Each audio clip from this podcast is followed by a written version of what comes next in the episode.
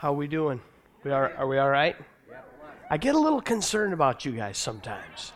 I, thank you, thank you. This is a this is a feedback, you know, type of setup here. I, I depending on the feedback that I get from you, I'm always a little bit, uh, you know, I'm either I'm either confident or I am uh, I'm a little bit worried sometimes. It was such a, a, a beautiful day yesterday. I know I mentioned it, but but man, just the sun, just soaking in the sunshine uh, was just absolutely wonderful. I, am so grateful for that. Um, want to just share with you this morning, and I want to I want to ask you this question: Do you do you think that Americans in general believe in prayer? Okay. Do you think that Christians in America believe in prayer. Okay, a little different on that one. on, on Thursday, I was, I was watching the news and I saw a story um, that really piqued my interest. At midnight on August 30th,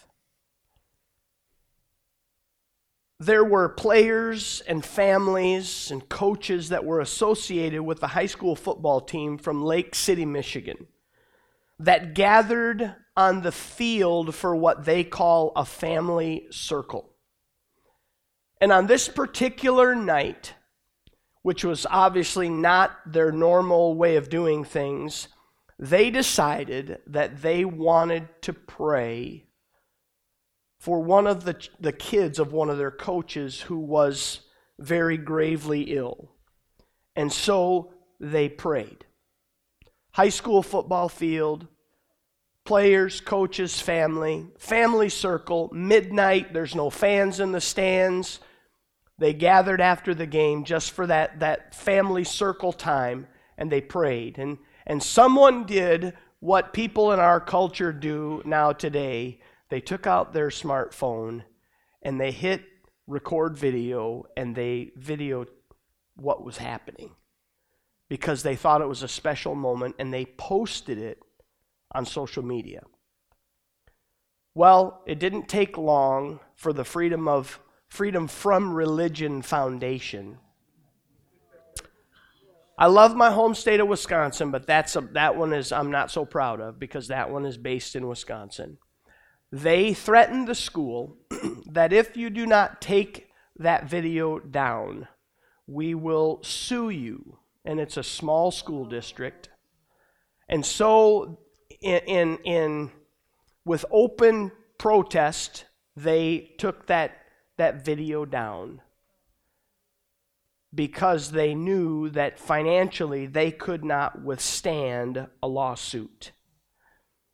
They were told that it's even illegal for a coach to bow his or her head when a student chooses to pray, because that would be saying that you are giving credence to what is happening. But I want to compare that, okay? I want to compare that to Barna Research study that says that four out of five adults in the United States claim that they have prayed within the past week. According to the U.S. News and Beliefnet, 64% of Americans say that they pray more than once a day. Did you know that, that science believes in the impact of the power of prayer? Did you know that? According to medical doctor Anne McCaffrey of the Harvard Medical School, 69% of people who responded to her survey claimed that prayer improved their health. This morning, I want to talk about prayer.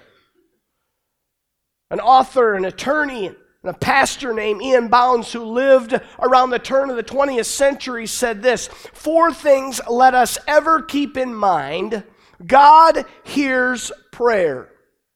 God heeds prayer, God answers prayer, and God delivers by prayer. Our series that we're working through is called I Will, and today I want to share a talk with you simply called I Will Pray. What would happen if the church really prayed? Now, when you think of the church, I know, I know that sometimes we make this separation and we think of this place and we think of this, this organization or this, but, but what and who is the church? The church is people. We are the church. So when, we, when I say, what if the church really prayed? What I'm really saying is, what if we prayed as the church? I just want to share briefly this morning six benefits of prayer that we can experience as the church. And this whole series is, is how, how what, what our relationship is to the church. What we should be engaged in as the church. Here we go. Belief or benefit rather number 1 is a source of peace. Anybody peace a good thing? Is peace a good thing at all? Man, people trying to buy it everywhere. They're trying to get it everywhere they possibly can. If you if you ask Google whatever it's called or Siri, if you ask that question to your phone, I, I'm I'm discovering the the joys of that, being able to hit that button and just ask my question, you know, uh, or or ask for a phone number or something like that. If you ask Google or Siri the benefits of prayer, what are the benefits of prayer? Do a search. Undoubtedly, first of all, you're going to find a bazillion articles, a bazillion references, and you're going to find stuff from every religious philosophy and every, um, every, every, every religion that you possibly could imagine on the face of the earth. And some of them may even mention God and mention God in the way that you and I know God to be. But the source of peace that I'm referring to this morning is very specific. In fact, it's so specific. Paul says in Ephesians 2:14, literally this it says for he himself, speaking of Jesus, for he himself is our peace. Okay? That's the kind of peace that I'm talking about. Um, you, do you remember those, um, those, those billboards that were up? Uh, and maybe they're still up in some places, but one of them said, um, No God, no peace. K N O W, God.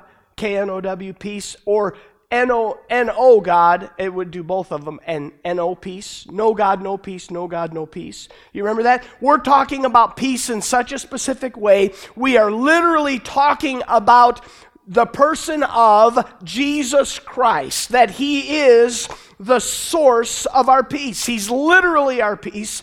And any religious philosophy that doesn't believe that Jesus is the Messiah does not therefore refer to the same peace that we are talking about here today. We are talking about the kind of peace that is Jesus Christ.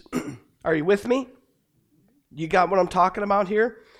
Because of Jesus' love for us, because of what Jesus has done for us, because of who he is, we can heap all of our anxiety upon him. Everything that we're worried about. And we're really good at worrying.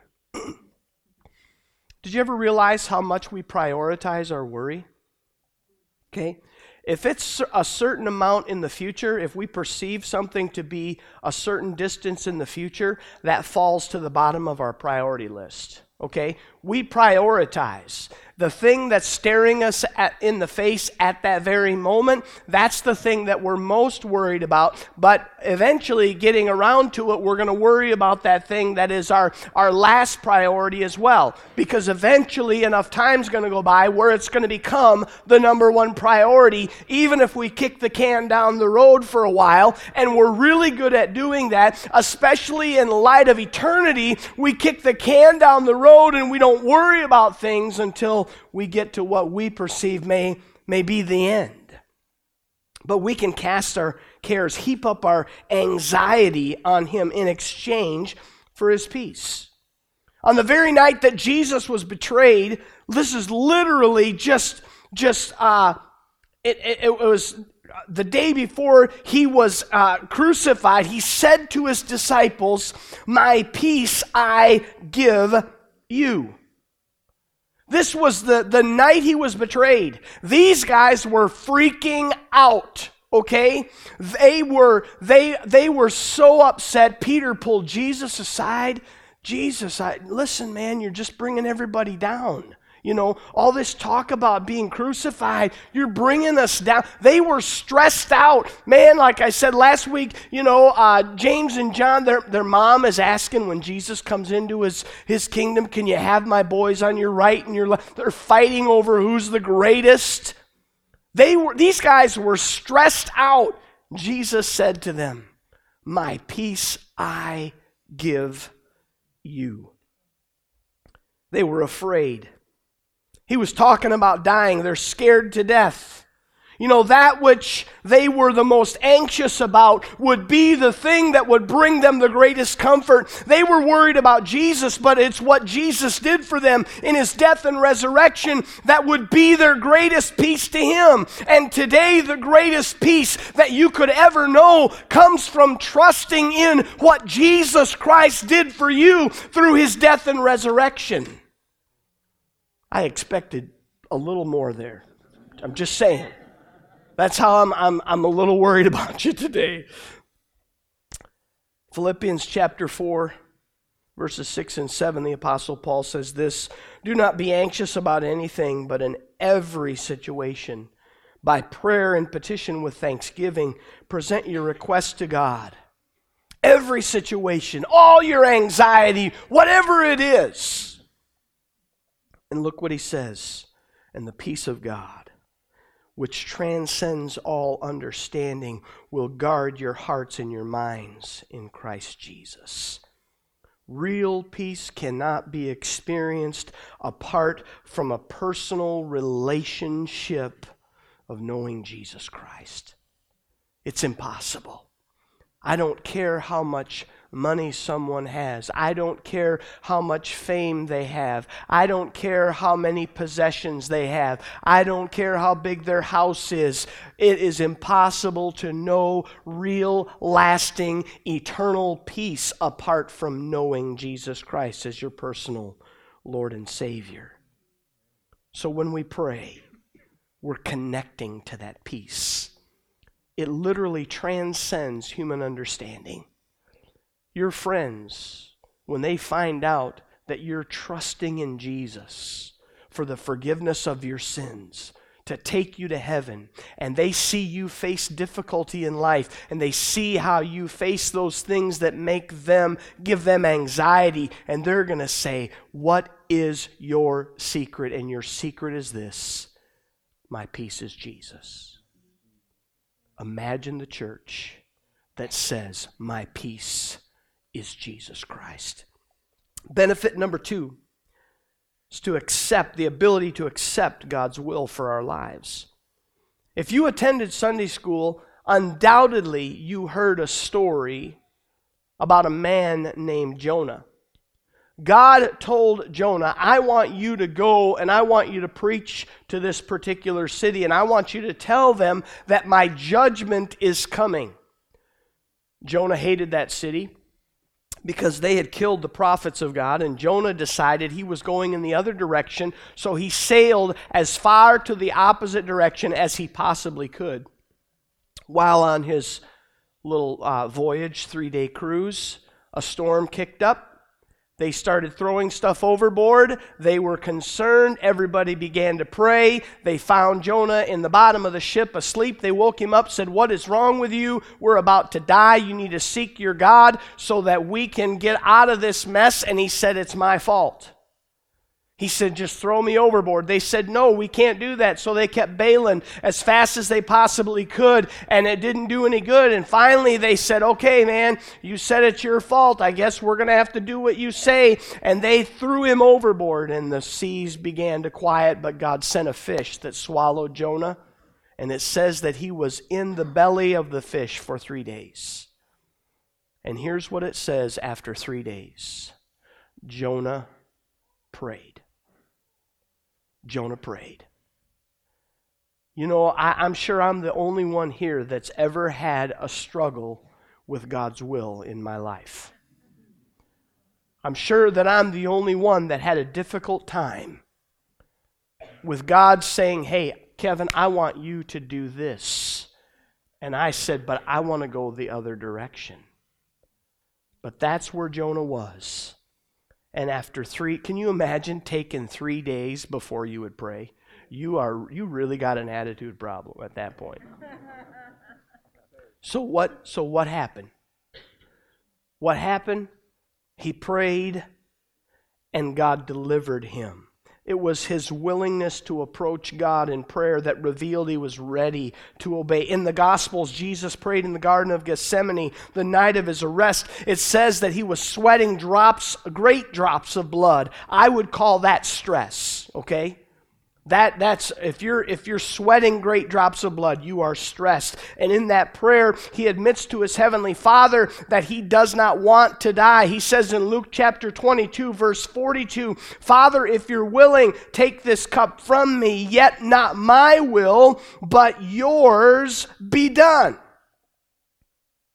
Have you ever thought about that? Jesus did not want to die in that moment. He's asking God for a plan B.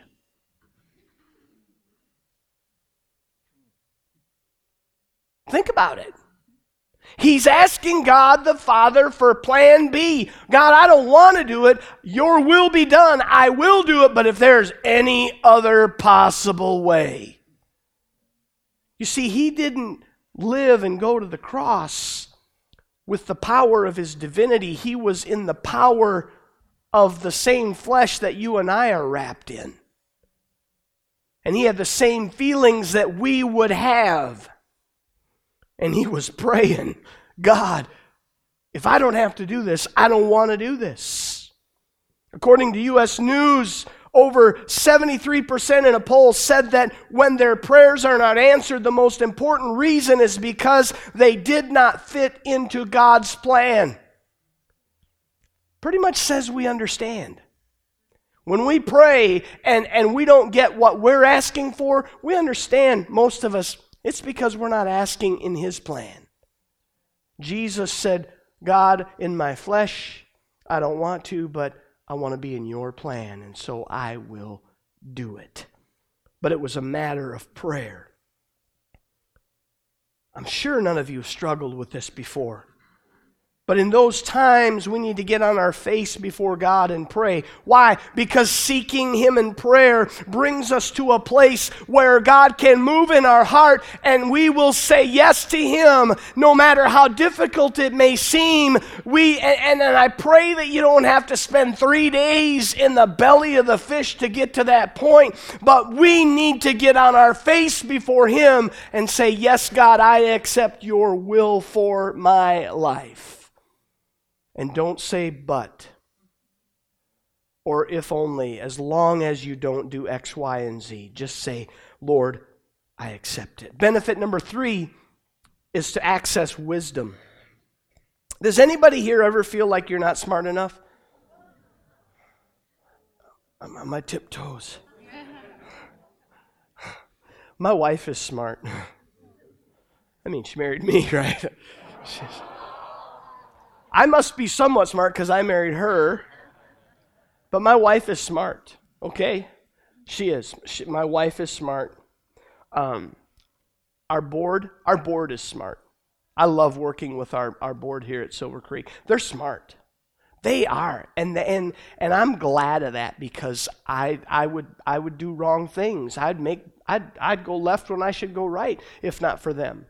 My staff is smart. They are. My staff is smart. I and I'll tell you, there's there's times when I just realize that I am not smart enough. And I say, I, Lord, I'm I am not smart enough to do this. I am what is wrong with these people that they put me in as their pastor? I am not smart enough to do this. And I want you to know that I cling to a verse in James chapter 1 where he said, Anyone who lacks wisdom, me, Anyone who lacks wisdom, let him ask of God, who gives generously to all, and it will be given to him. I pray that prayer time and time again. I journal those words. I write those words time and time again. God, give me the wisdom that I need. I'm so glad that He says that He'll give generously to some. No? Most? A few? All. All. Oh man, I need it. I need that wisdom. In fact, I'm so I'm so simple. I'm so simple. It took me a while to find it, but a couple chapters later in James 3:17 even tells us what it looks like. He gives us a description so that we'll recognize it when it comes to our heart. He said, "But the wisdom that comes down from heaven must first of all be pure, then peace-loving, considerate, submissive, uh, full of mercy, good fruit, impartial and sincere." If it doesn't look like that, keep praying because it's not God's wisdom. Okay? If you think you know what to do and you can't identify it in 317, don't do it. Keep praying because the answer will come. Prayer provides us with that access for wisdom. I just, as I was going through my notes, I just, I, I just recalled that Jesus said, He said, "You have not because you ask not." Don't, don't, don't, don't go the wrong direction in God's plan for your life because you failed to ask. And I think that could be representative of we just don't want to know. You know, I'd rather be ignorant than ask. This is not directions, okay? That, we're, that we, we feel stupid for asking for directions. Now we have these phones that give us the directions. God doesn't want us to, to miss out on what He has for us. Number four, benefit number four is healing. There's a connection between prayer and healing that's even recognized by science. March 31st, 2015, there was an article titled Science Proves the Healing Power of Prayer. Duke University, uh, Harold Koenig, Dr. Harold Koenig, he, his, the, the report that he did said studies have shown that prayer can prevent people from getting sick. And when they do get sick, prayer can help them get better faster. Koenig also cites a comprehensive investigation of more than 1,500 trustworthy medical studies, and here's what he says It indicates that people are, who are more religious and pray have a better mental and physical health. Even science recognizes the benefit of prayer when it comes to healing. Now, they're not going to tell you necessarily, oh, that's healing. But empirically, the evidence suggests that those who believe in prayer, those who believe in God, experience a greater degree of healing in their life than those who don't. The Bible is full of the names of God, and one of the names of God is Jehovah Rapha, and it means the God who heals you. In the New Testament, the Apostle Peter referred to us being healed by the wounds that Jesus experienced in going to the cross. By his wounds, we are healed. James chapter 5, verses 14 and 15, it says, Is any among you sick? Let them call the elders of the church to pray over them and anoint them with oil in the name of the Lord, and the prayer offered in faith will make the sick person well. We're given specific instructions on what to do when we need healing. We need to pray. We need to invoke others who are in the body of Christ to pray for us. Can we pray on our own? Sure, we can. Should we do what James says and, and ask others to pray for us? Yes, we should. Prayer bring, brings us to the place where we're asking God for His touch in our lives. Number five is new revelation. God's revelation of himself, of himself to mankind is, is found in the Bible, not the Book of Mormon, not in the Quran, not in any other religious writing. It is in the Bible. Ephesians chapter 1 verse 17 Paul said I keep asking the God of our Lord Jesus Christ the glorious Father may give you the spirit of wisdom and revelation so that you may know him better. Paul was praying for a spirit of revelation to be upon the Ephesians. Now, I want you to understand because this might be a little creepy to you, but it's not referring to something that no one else knows about God, but in fact, he's referring to that which is common to the believers, and he's asking that God would reveal a re, re, uh, remove a veil of ignorance from the minds of believers that they may know and understand more about who God is. When we come to know before we come to know Christ. Satan has literally blinded the eyes of unbelievers. And when we come to know Christ, one of the functions of the Holy Spirit is to reveal to us the truth of who God is, and that's how we begin to know him. When we pray, when we seek God, he reveals himself to us so that we can know him better. It is a revelation of himself. And when we pray, He reveals more of Himself to us. Number six is open doors. I've heard people say when God closes a door, He always opens a window.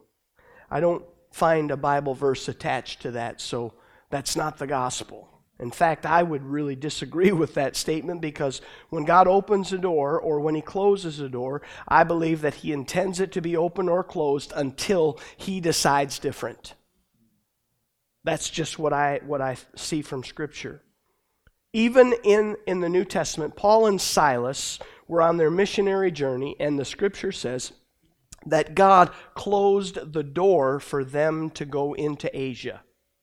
God closes doors, God opens doors. He does so according to his plan that he has. Revelation chapter 3, verse 8, it says, See, I have placed before you an open door that no one can shut. When the church begins to pray, it opens doors.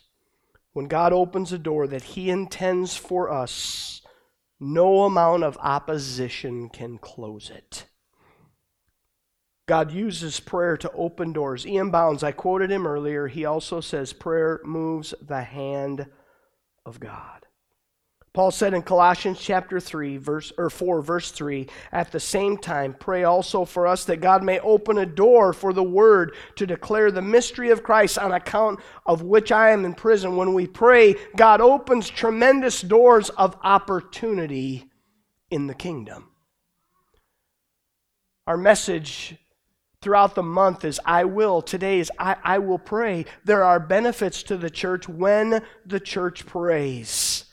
S.D. Gordon said this You can do more than pray after you've prayed, but you cannot do more than pray until you've prayed. My fear is that the church in the 21st century here in the United States has become a prayerless church.